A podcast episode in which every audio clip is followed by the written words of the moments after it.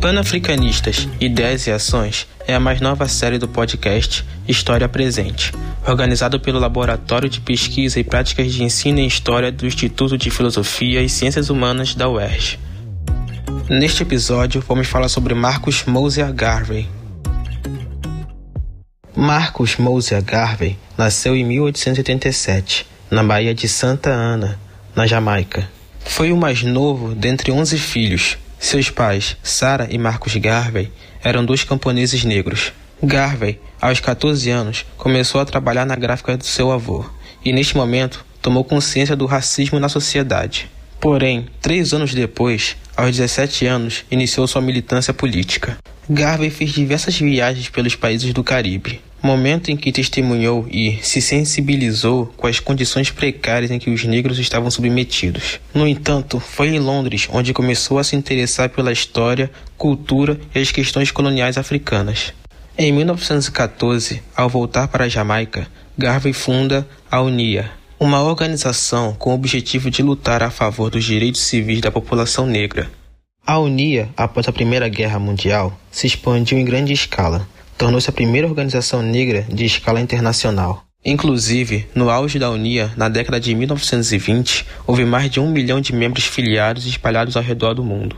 Parte desse crescimento se deve ao jornal lançado em janeiro de 1918, chamado de The Negro World, principal porta-voz e meio de propaganda difundindo suas ideias de igualdade, valores e projetos, seja na diáspora, seja na África. Garvey possuía um carisma notável. Encorajou os negros do mundo todo a desafiar a dominação europeia na África. Confrontou a depreciação que os negros sofriam por conta do racismo. Dizia que os negros deveriam reescrever a história, valorizar a si mesmos, seus heróis, suas culturas, seu passado, sua identidade. Em síntese, a sua raça.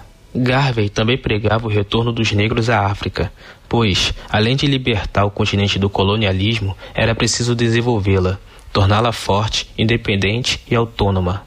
Do ponto de vista econômico, Marcus Garvey acreditava que os negros não deveriam depender dos brancos, precisavam ser independentes financeiramente.